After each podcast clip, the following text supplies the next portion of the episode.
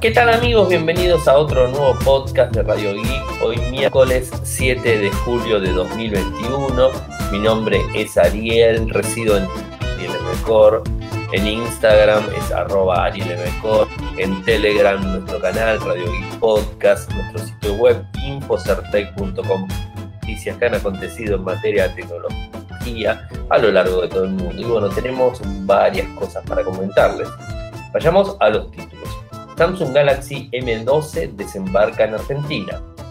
Trump denunciará a los CEOs de Facebook y de Twitter por el bloqueo que le hizo en sus cuentas de redes sociales. OnePlus Nord 2 5G con procesador MediaTek llega este mes. OnePlus limita el rendimiento de WhatsApp y otras aplicaciones para favorecer el de sus móviles. Microsoft lanza una actualización de seguridad para parchear el Print Nightmare eh, en varias versiones de Windows. Google Meet actualiza sus videollamadas con nuevos filtros y efectos. El Galaxy S21 FE cada vez más cerca, hay unas este, especificaciones filtradas. Y por último, TikTok eh, va a dejar eh, que podamos este, cobrar por los videos que subimos. Y se llama ShowTuts. Así que bueno, esos serían los temas del día de hoy. Bueno, hoy tempranito la gente de Samsung Argentina nos envió este, un comunicado donde hablaba de un, dispositivo económico de la M, que no es tan económico, tengo que decirlo, eh, por lo menos en los valores eh, que conocemos. Eh, Samsung realmente en Argentina, yo no sé si es muy económico, los dispositivos superan este, bastante el valor de otros, otros fabricantes como por ejemplo Motorola. De hecho, este dispositivo lo, lo supera, digamos, bastante. Eh, y, bueno, o sea, hay, que tener en cuenta todo eso, más allá de la tecnología que tiene eh, el Galaxy M12 está, es muy interesante. Les cuento, tiene una pantalla de 6,5 pulgadas Infinity de 90 Hz, HD+, eh, tiene Dolby Atmos, la relación de aspectos 20 novenos, tiene una configuración cuádruple de cámara, de 48 megapíxeles, un lente ultra gran angular de 5 megapíxeles con un campo de visión de 123 grados, eh, con más perspectiva de imagen obviamente, un lente macro de 2 megapíxeles y uno de profundidad de 2 megapíxeles. Eh, el microprocesador, como sabemos, Samsung nunca te termina brindando los datos de forma oficial. Después, obviamente, cuando vemos los dispositivos y hacemos un benchmark o lo que fuese, encontramos los datos del microprocesador. En este caso, lo único que dice que es un Exynos octa-core de 8 GHz, eh, con lo cual dice que funciona muy rápido. Tiene una batería de 5000 mAh y carga rápida en 15 vatios. Eh, el dispositivo es metálico eh, y digamos, ofrece un diseño en negro y azul. El valor del equipo en Argentina son 34.999 pesos, que como para, eh, para decirles eh, afuera o para eh, transportarlo al dólar, ahora lo, vamos a, lo vamos a traspolar al dólar oficial argentina, ¿no? 34.999 son 365 dólares, o sea, son 365 dólares norteamericanos si lo comparamos. A mí particularmente me hace mucho ruido, es un línea M, o sea, no estamos hablando de la línea A que tiene más prestaciones, una cámara de 48, digamos, si lo, si lo hago competir directamente con el Moto G30 de, Motorola, creo que el, Moto G le termina ganando y está alrededor de este, este valor, con 90 Hz también en pantalla, con 5.000 baterías, cámaras de 64 mAh, realmente el equipo está más que bueno. De hecho, les puedo decir y, no tengo ningún arreglo con ellos y compramos un dispositivo. De hecho, Cami, eh, que ustedes la conocen ya, es, mi hija que tiene su, canal en YouTube, los, los de Cami en YouTube. Eh, ella tiene su Moto G30 que lo compramos hace un par de meses y la verdad que el dispositivo funciona más que perfecto y realmente por el costo-beneficio de, digamos, del equipo creo que es una muy buena compra. Así que si están pensando comprar un dispositivo en Argentina, un smartphone, eh, creo que sería una buena opción. Ya sé que la nota tiene que ver con, Samsung y el M11, el, M12, disculpen, eh, pero bueno, tenía que, tenía que comentarlo, ¿no? Porque de alguna manera Samsung Argentina nos dice que es un dispositivo eh, con características premium, con un montón de cuestiones y que además a un, costo muy este, reducido y lo cierto es que no es tan reducido, es un costo digamos, este, normal de, otros este, players como pueden llegar a ser Motorola. no tengo nada ni contra uno ni contra otro, simplemente tengo que aclararles. Trump va a denunciar a los CEOs de Twitter y de Facebook por el bloqueo permanente de sus cuentas en las redes sociales. Recuerden que tanto eh, Twitter como, Facebook lo bloquearon de forma permanente. En principio lo habían hecho de forma, eh, digamos, este, ahí, eh, digamos, este, de primero, como para tratar de verlo y ver qué se decidía. Tanto Jack Dorsey como Mark Zuckerberg confirmaron que el bloqueo iba a ser muy fuerte. En el caso de Jack Dorsey, inclusive salió a hablar. En el caso de Mark Zuckerberg, no salió a hablar, sino que la junta de, Facebook fue la que habló directamente, ¿no?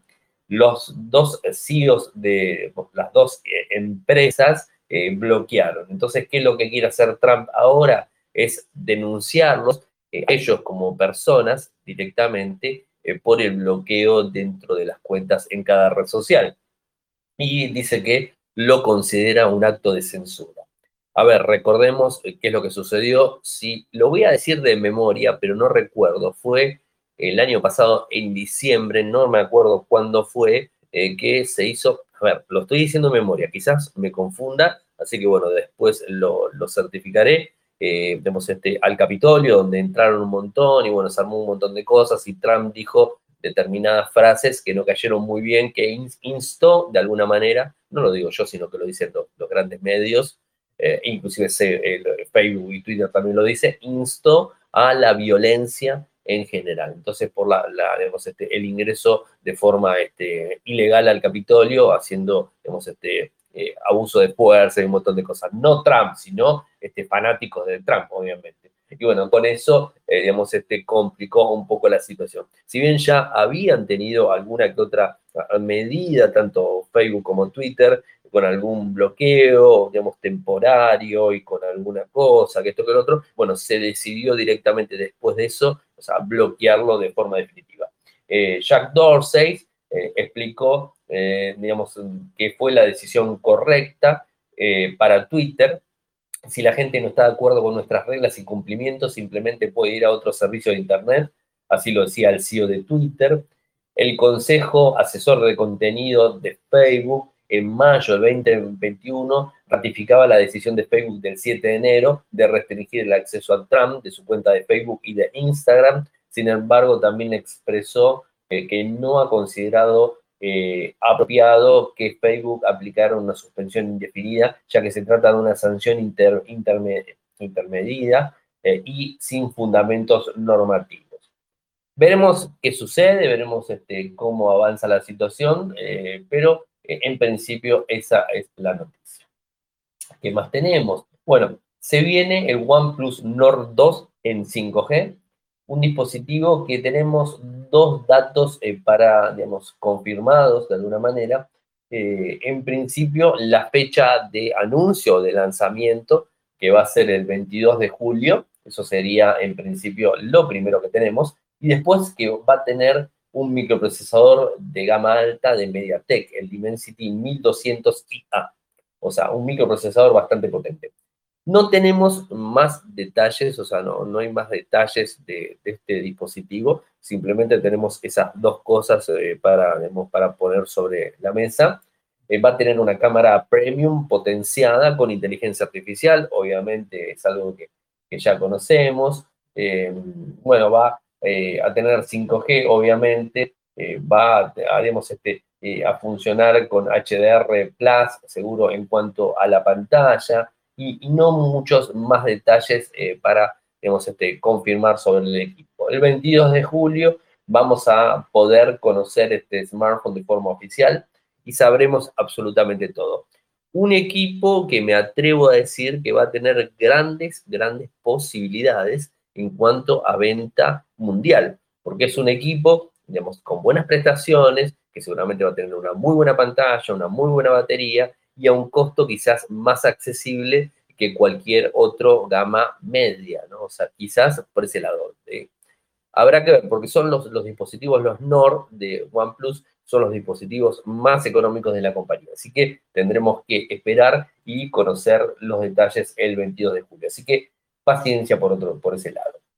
Después de OnePlus, eh, hay una noticia también que se dio a conocer que está limitando el rendimiento de alguna que otra aplicación eh, para favorecer el uso de los móviles. Bueno, eh, Google ha pedido hace poco a los desarrolladores que indiquen cuáles son los fabricantes que impiden un correcto funcionamiento de sus aplicaciones. Es decir, que no las cierren o en el caso de OnePlus, que de repente no rindan lo que bien debiesen rendir. Esto es un poco lo que tenemos.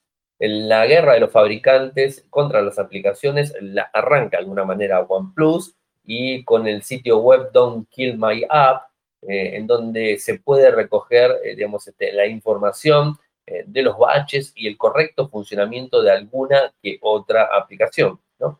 se mide de alguna forma los, este, los baches y el rendimiento de, de cada una de ellas y según la gente de XDBA Developer y de, desde Antech, se han encontrado aplicaciones bien reconocidas eh, por todos que funcionan mejor en otros dispositivos con un mismo microprocesador, el Snapdragon 888, eh, que diferente eh, con este OnePlus, o sea, con OnePlus en definitiva, ¿no? El OnePlus 9 Pro por ejemplo, a Google Chrome, lo, lo, puntúa la, gente de Jetstream 2.0 o Speedometer, eh, digamos 2.0, lo, lo marca como 20.955 puntos, mientras en un OnePlus 9 Pro y mientras en un Zenfone 8 esta misma aplicación la puntúa con 97.346. O sea, hay una gran diferencia y como siempre tratando de, que el dispositivo rinda determinadas, este, en, determinadas condiciones, entonces están capando la velocidad de alguna forma, por así decirlo, de determinadas aplicaciones. No sé cómo, cómo, lo, van a, cómo lo van a lograr. Obviamente se hace reduciendo los núcleos, la apertura de los diferentes núcleos del microprocesador y entonces este, al reducir la apertura de los núcleos de diferentes procesadores, eh, del procesador que tiene, eh, para, digamos, este, ejecutar una determinada aplicación, esto hace que baje el rendimiento de la misma. Y después, para otras aplicaciones, los núcleos están abiertos. Entonces, de alguna manera, esto siempre eh, va a, digamos, este, a perjudicar al usuario de alguna forma, ¿no?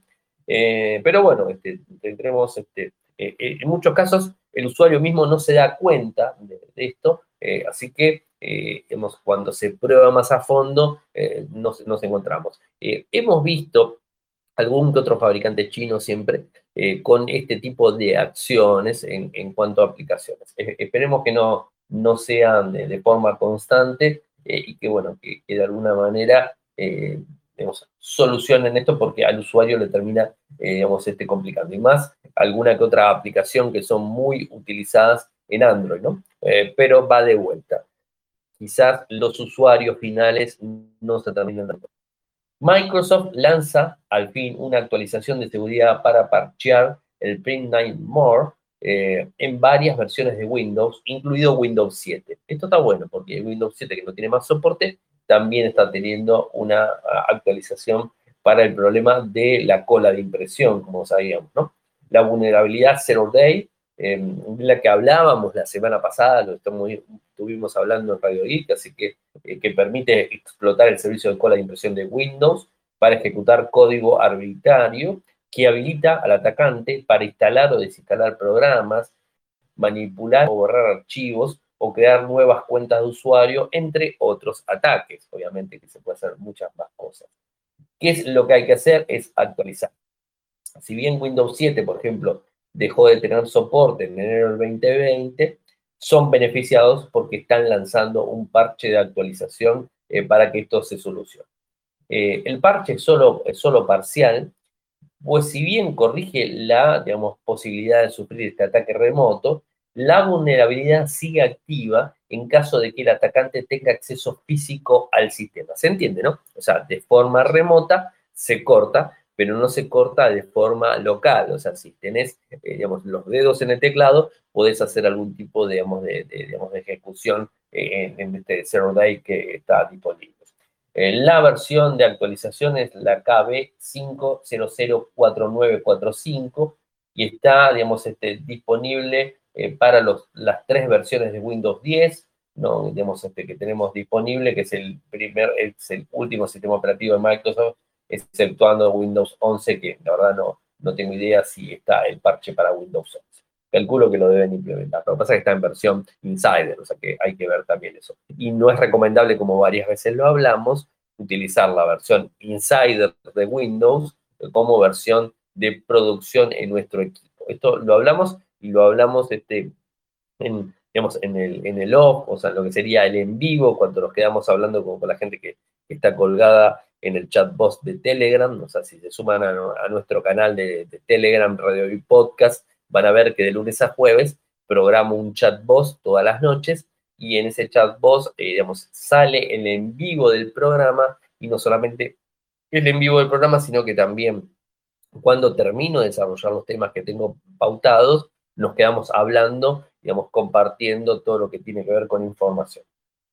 Así que bueno, eso lo hemos hablado. De paso les cuento que tuve la, posibilidad, gracias a, nuestro amigo Volcan de, Estados Unidos, que me dio la, posibilidad, eh, porque no lo iba a instalar, sinceramente, eh, no, no, daba para hacer, darme el, trabajo de instalar Windows 11, y estuve probando un rato, no mucho, Windows 11 en una máquina mediante RDP que, que me habilitó Volcan, y bueno, estuve, estuve probándolo a Windows 11 y digamos, este, en primera instancia, eh, digamos, todo estético los cambios que, he visto, o sea, no, no, he visto grandes cambios en general en el sistema operativo, pero bueno, eso es un poco para, para contar. Hay que tener en cuenta que el sistema va a estar en octubre, noviembre, la versión final, así que puede haber variaciones, puede haber determinados cambios. Así que a estar atentos a la versión final. Bueno, Google Meet actualiza las videollamadas eh, con nuevos filtros y efectos. Esto lo va a hacer en Android y en iOS, eh, donde las llamadas van a ser más divertidas, por así decirlo. Se puede este, utilizar eh, la nueva versión actualizando, obviamente, eh, disponible desde el día de hoy, que lo ha anunciado la propia Google, y dice en un, en un tweet, la cuenta oficial de Google dice, agrega gatos, astronautas, medusas y más a tus llamadas en Meet. Los nuevos filtros, máscaras y efectos ahora están disponibles para Meet en Android e iOS. Pruébalo hoy. Y bueno, está el, el, este, eh, el tweet publicado que les voy a pasar, obviamente.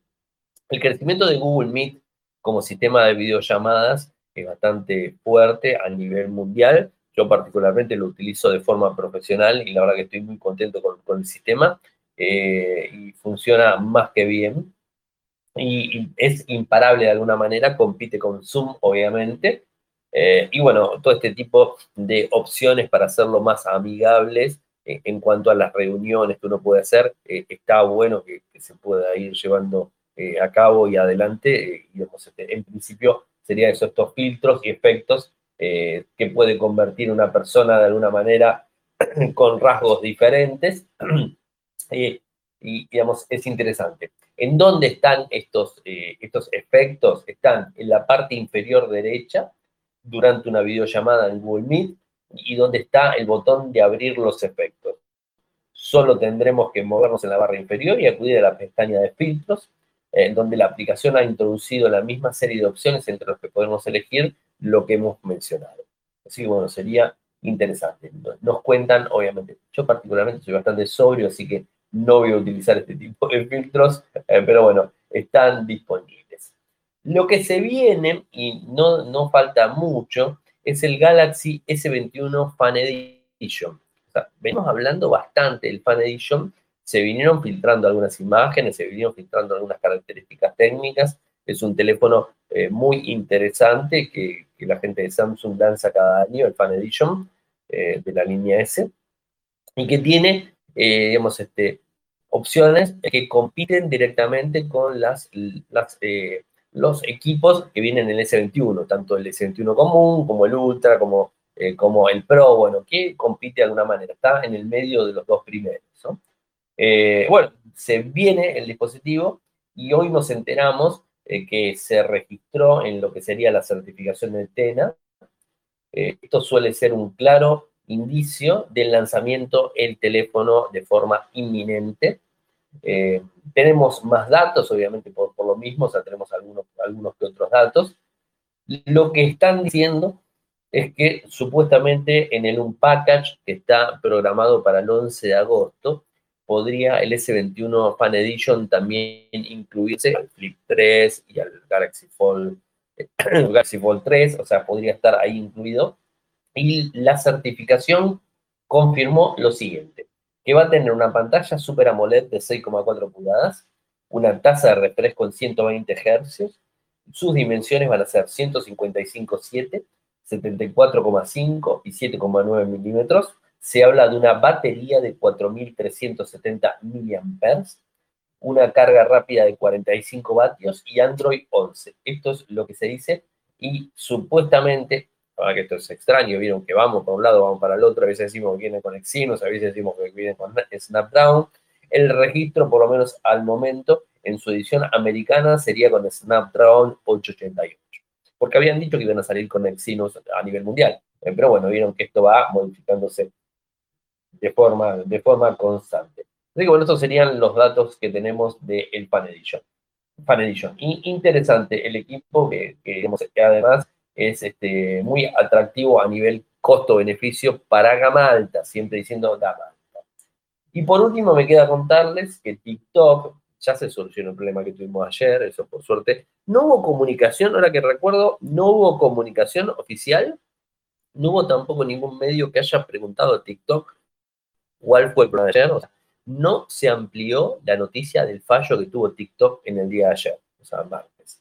Eh, así que, en principio no tenemos nada, o sea, falló un, tiempo extenso, más de una hora, eh, y bueno, está funcionando sin ningún tipo de problemas. Eh, pero ¿qué es lo que se viene? Se viene algo que sería Joy Tools. Eh, digamos, este, es algo, algo nuevo que va a tener la aplicación más popular para, para videos, obviamente.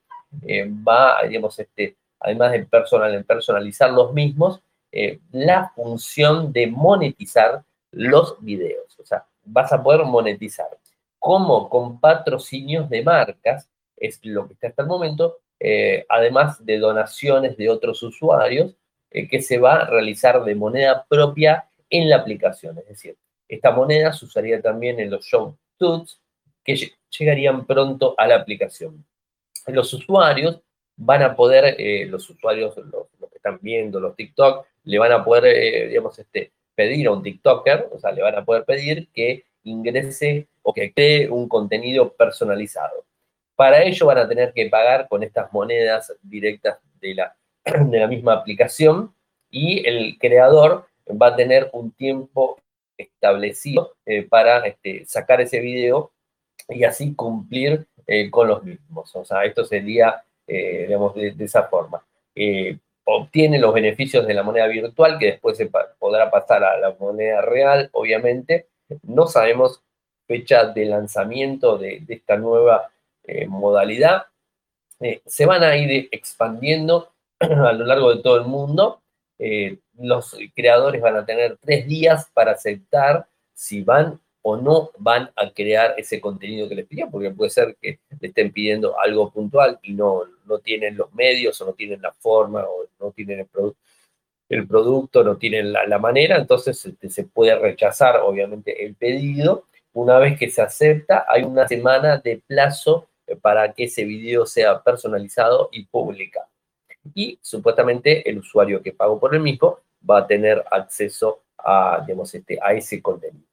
Eh, está todavía, digamos, este, pendiente esta nueva funcionalidad, así que a estar atentos y ni bien tengamos más información, eh, obviamente les vamos a estar informando. Bueno, hemos llegado al fin del, programa del día de hoy.